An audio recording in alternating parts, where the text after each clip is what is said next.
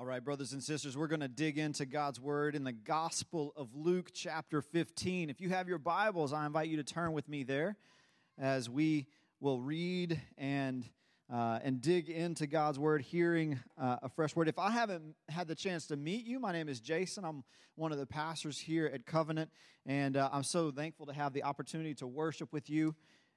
And I just dropped that. So, um, yeah uh, welcome everyone uh, in the room. Welcome everyone at home uh, as we together hear from the word. Uh, Luke 15. Now, uh, we're starting at a little bit of an odd point in a story, but it is a familiar story for many of us, so I'll orient us. This is the parable of the prodigal son that Jesus is teaching, and here's what's happened.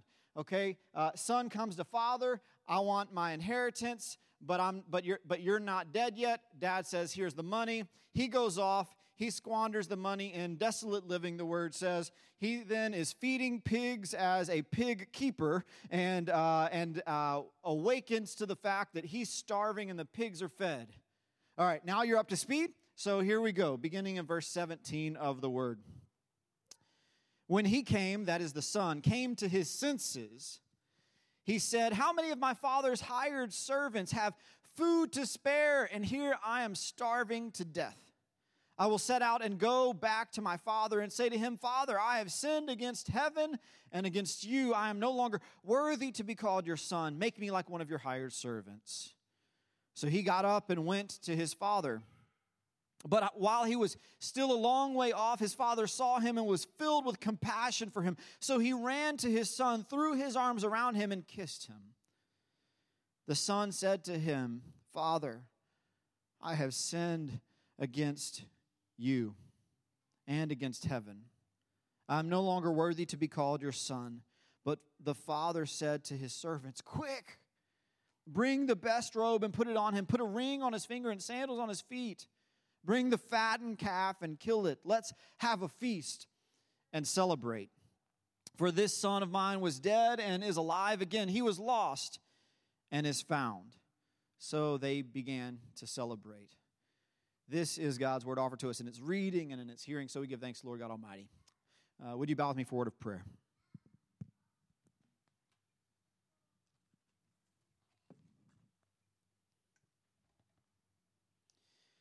Gracious God, in this space and time we come before you, thankful for the wisdom of your word, thankful for the fact that you speak to us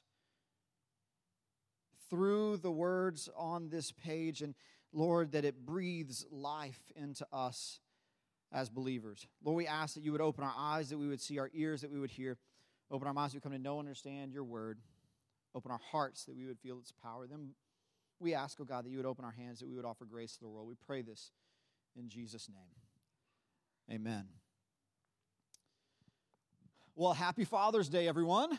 Uh, it's so good to see so many of uh, you fathers here in the room. This has been quite a season, uh, COVID 19. Uh, many of you have had time at home uh, with family that is beyond what is normal. Uh, praise God for that. praise God, we've had that time at home. Praise God, we've had that time with our kids. But let's be honest, Father's Day, even this year, is still just Father's Day. It's not Mother's Day, right? If it was Mother's Day, then there would have been breakfast in bed. Uh, there would have been roses on the counter. There would have been something glorious. And that's not bad. That's good. I'm just saying we're dads. And, you know, so we're going to have some sort of meat today. Uh, and that will satisfy us as fathers. But we need to, we need to pause a moment and, and, and, and speak clearly on how essential uh, fathers are for us as individuals, for our families, and for the world. Let's be clear on that. We're, we're not, we're not clear enough on it. We, we don't speak directly to it enough, and, and, and the consequences are damning. And so uh, there's some statistics I'm going to share with you about uh, what fatherhood looks like in the, the United States and what uh, this means for us moving forward as both a nation and for us as Christians. And particularly for you men in the room, I want to speak to you and appeal to you as Christian men uh, considering what God has called us to do in this context according to the Word of God. The first statistic is, is this uh, a couple of years ago, 33% of children in the United States of America, 24.7 million kids, lived in a home without their birth father. Now, now we could run some comparison statistics and you look at the trajectory, the trend, right? You want to see what the trends li- trend lines look like. In 1960, it was just over 9%. In, uh, in 2012, 20.7%. And now uh, the number of fatherless homes is over a quarter of the nation, and the number, uh, the percentage without a biological father is 33%. This is where we are, this is where we're going. And whenever the census numbers come out this year, uh, following the 2020 census, what's it going to be? Do you think that we've seen a correction?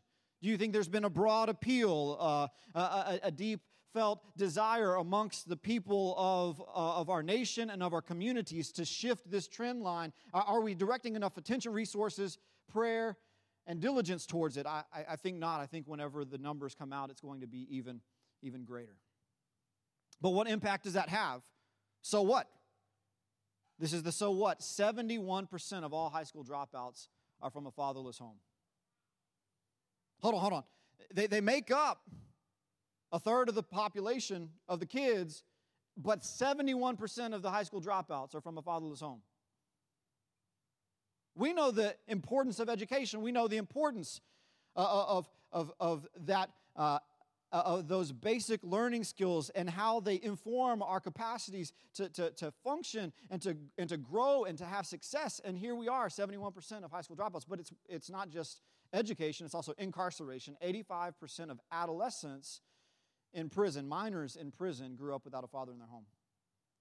Education, incarceration, they're numbers. This is statistics. It's cold.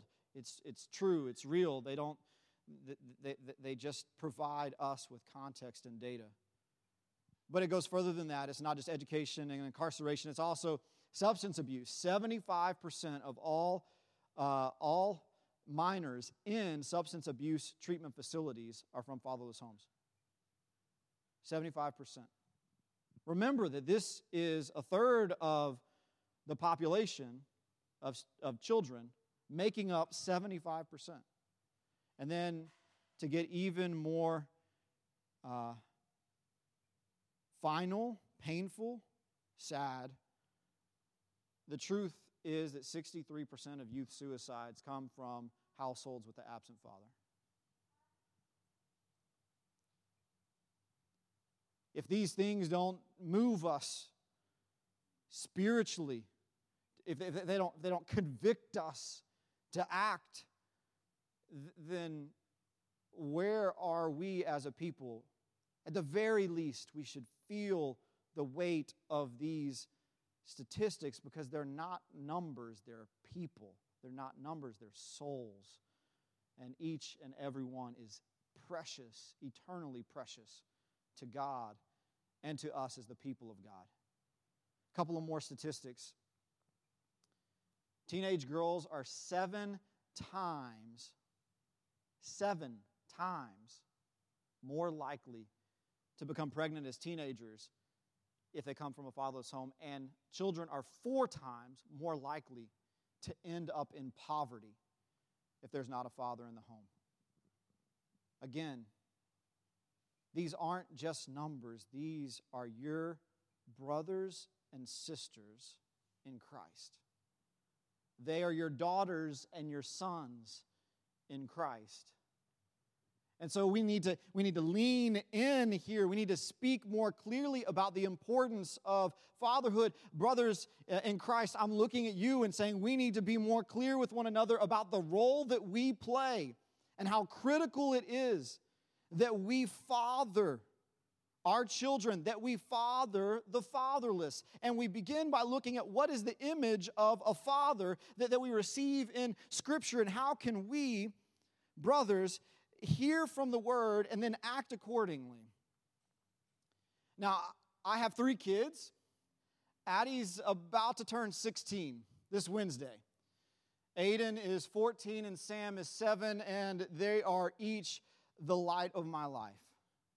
And I am overwhelmed uh, in thinking uh, about the broad ranging responsibility that I have as a dad. And now I'm looking at the dads in there, and, and I see on your faces that weight is there for you as well. I mean, one of the things that I often think about is, is how uh, I am called to instruct, observe, and then encourage that is the pattern of, of my fatherhood role. Uh, that I'm, I'm, I'm, to teach them what I can. I'm to direct their path. I'm to orient their, their, their lives, uh, understanding how it is that, that they are to, to, to move and have their being in this world. But I know that they're going to then be their own person. And so uh, I'm going to observe for as long as I can. I'm going to watch how they're showing up and how they're showing out in the world. And then I'm going to encourage them. I'm going to encourage them and praise them whenever they get something right. And I'm also going going to encourage and, and, and critique them whenever they can do better. That's the pattern of our continued roles. We instruct, we observe, and we encourage, but we all dread that day. Dads, you know what I'm talking about. We dread that day when that observation is no longer within our control. I had an emotional moment this week. Uh, this week, I took my 15, soon to be 16 year old daughter, Addison, to have her driver's test. And she passed with flying colors, and I was so proud. I videotaped her parallel parking, and I showed her the video of it afterwards. And she was like, Dad, I can't believe you videoed that. But she parallel parked like a champ. It was awesome. Uh, but here's the deal the emotional moment of that is on July the 1st, when she gets her driver's license, she's going to shoot me a text when she's upstairs and she's going to say, Hey, Dad, I'm leaving. Bye.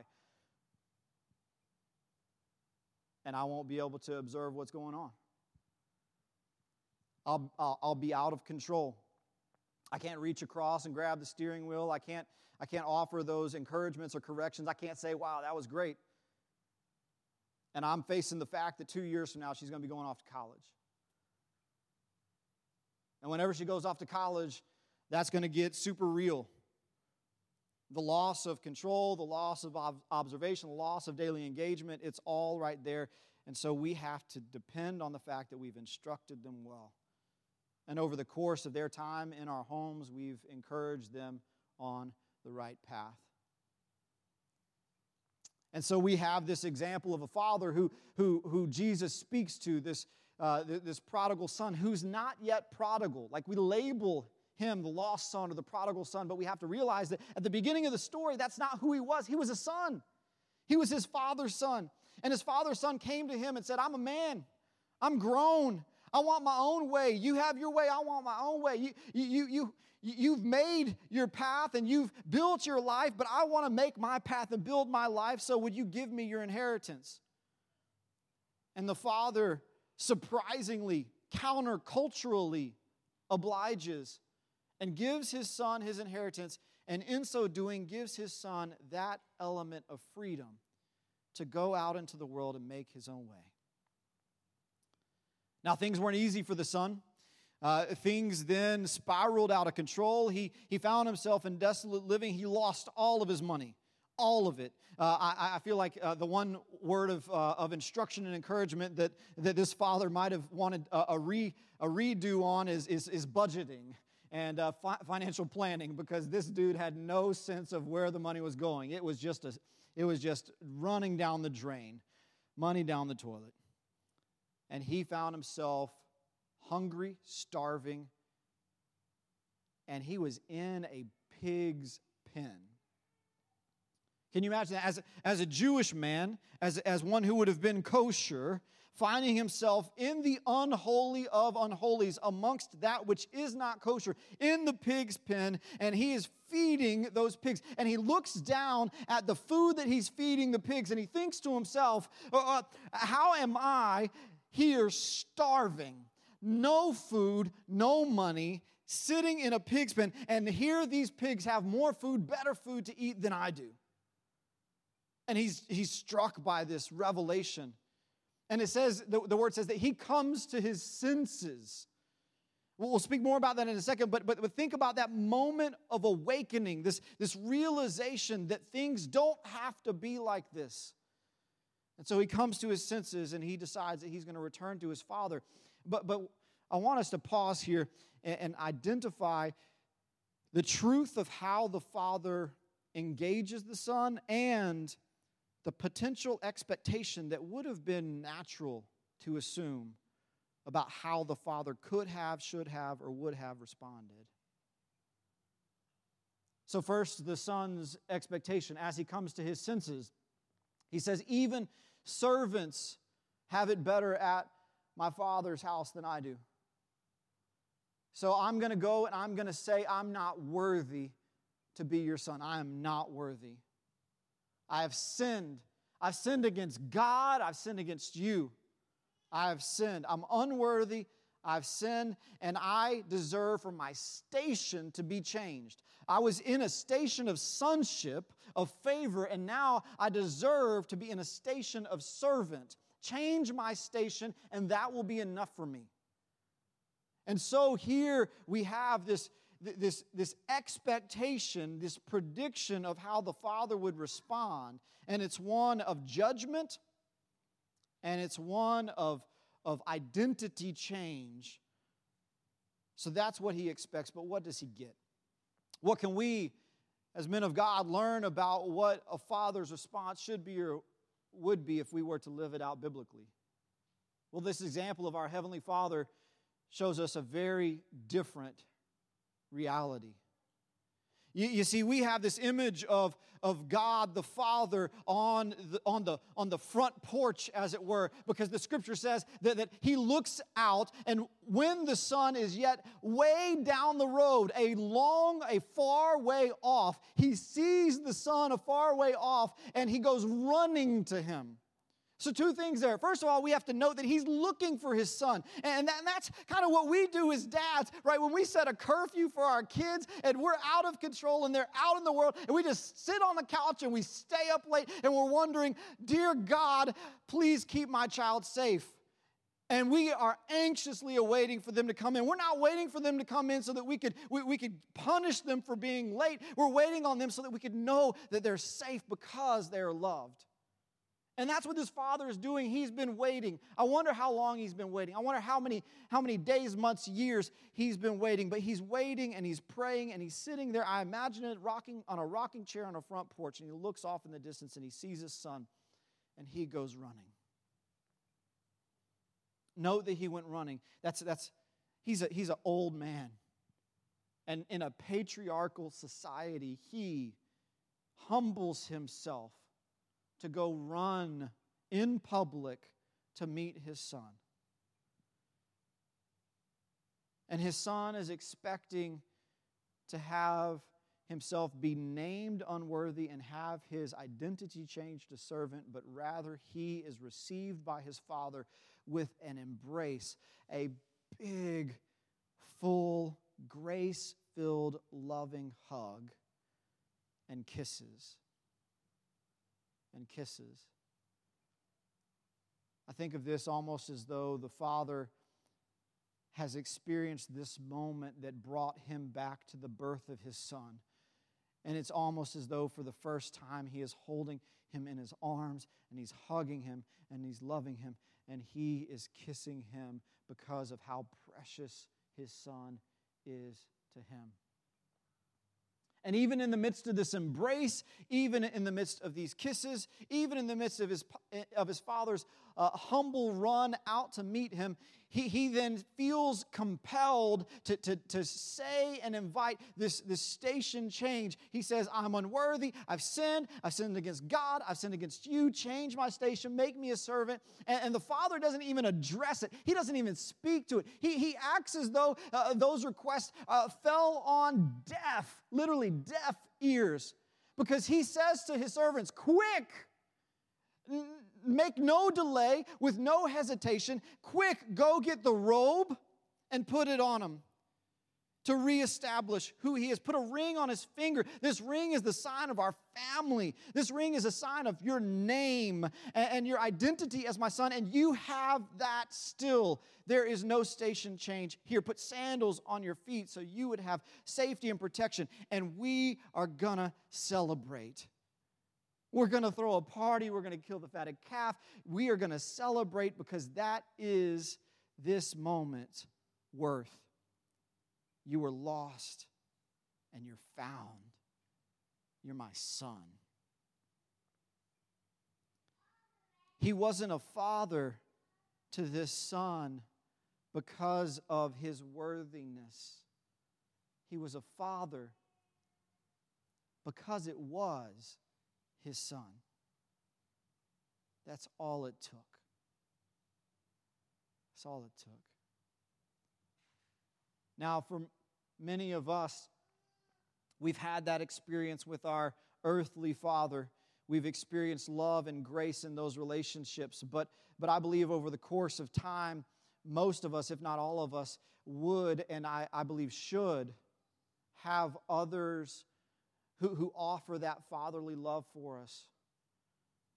For me, I remember how critical a season it was in my life. My, my parents' marriage was, was, was crumbling before my eyes. Uh, and when I was in my junior high years, my parents actually were divorced the summer before my eighth grade year. And every summer through those years, I would go up to my uncle's house in Ohio. My uncle Tom and my aunt Jan had no kids of their own, uh, but all of their nieces and nephews were their kids. My uncle Tom is an eccentric man. He, he smoked a tobacco pipe until the doctors told him he could no more. Uh, he drives a, a, a, a, paneled work van and, uh, and restores and renovates and rents houses for a living. Uh, he wears cutoff jeans shorts whenever he can, and, and not just now that they're back in style, all the way through, brothers and sisters, right? My uncle is a unique cat. And I'd go up for the summers, particularly in the summer of 1993 when my parents' divorce was going final. I didn't spend days or weeks, I spent months there with them. And in the season that I needed it most, my uncle provided that grace filled, all encompassing, love inducing, fatherly figure for me. He was a rock for me. But it wasn't just because it was for me. I remember that summer we went on a youth mission trip with Reynoldsburg United Methodist Church, his church there in Ohio. Uh, and, and the Mississippi River had, had flooded all across its banks. And in Racine, Ohio, we went down for a youth mission trip. And, and I learned that summer that my uncle had been going every single summer his entire adult life on youth mission trips with his church. And every one of the students in his church knew him and all of them called him Uncle Tom. Everybody loved Uncle Tom, and, and he had taught them all construction, and he worked with them, and he led them. And, and, and I was struck by the fact that he wasn't just my uncle, and he wasn't just my loving, uh, uh, grace filled father figure that summer. He was this entire youth group's example of that. And so in the afternoons, uh, when we got back from uh, from work, from backbreaking work uh, uh, on the homes that we were working with, my uncle would teach everybody how to play Foursquare. And he'd have to reteach them because in elementary school they were all taught about like cherry bombs and overhand foursquare and like you could step in your square, but he taught like competitive foursquare, you know, like like like where you couldn't stand in your square and everything had to be underhand. And, and he would he would stand around and he would coach and he would encourage and, and he would teach, and he was beloved in that community.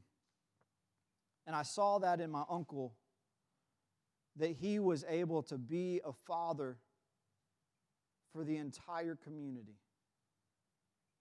And people could turn to him and know that he loved him and that God's grace was exemplified to the world in him. You see, brothers and sisters, whenever the prodigal son realizes the word says, comes to his senses, that is when he returns. And so if we if we as the people of God are to expect people to return to the Father, to run to the Father, to come humbly to the Father, then, then we need them to have the same experience that that son had of his father beforehand. We, we need people to, to, to see what grace looks like, to experience what love feels like. So, so we can't just be satisfied with our own homes having fathers in them. You know, I do believe that we have a word to speak about the future of fathers' engagement in their own biological families' homes in the future, but we're not there yet. And until we get there, we, brothers in Christ, have a job to play in helping to raise this generation. May the world see in us the grace of the Father. May the world see in us the love of the Father so that they experience our embrace and our kiss, our, our love that is unconditional, so that the world might come to its senses and return to our Heavenly Father, whose faithfulness endures from generation to generation. That is our heart's cry that is our commissioning today. Men of Christ, love your families, love the kids in your community, love the kids of this world, so that those statistics that would differentiate us based on whether or not there's a father in the home would go away because you were so loving. Coach, mentor, volunteer, show up over and over and over again. That is our calling, I pray. In Jesus' name. Would you pray with me? Gracious God, you, you, our Heavenly Father, are good. You love us uh, with, with intensity, uh, with, uh, with a perseverant spirit. Lord, you continue to wait for us. You long for our return. And so, God, we ask, we ask that you would use us as instruments of introduction, that we would introduce the world to this this love, this fatherly love. Use us, we pray. Inspire us to action so that it wouldn't just be a passive resolve, but we would be called to engagement. Lord God, you, you forgive, you restore, you redeem, and so we come to you. Use us, we pray, to inspire others as well. We lift this up in Jesus' name. Amen.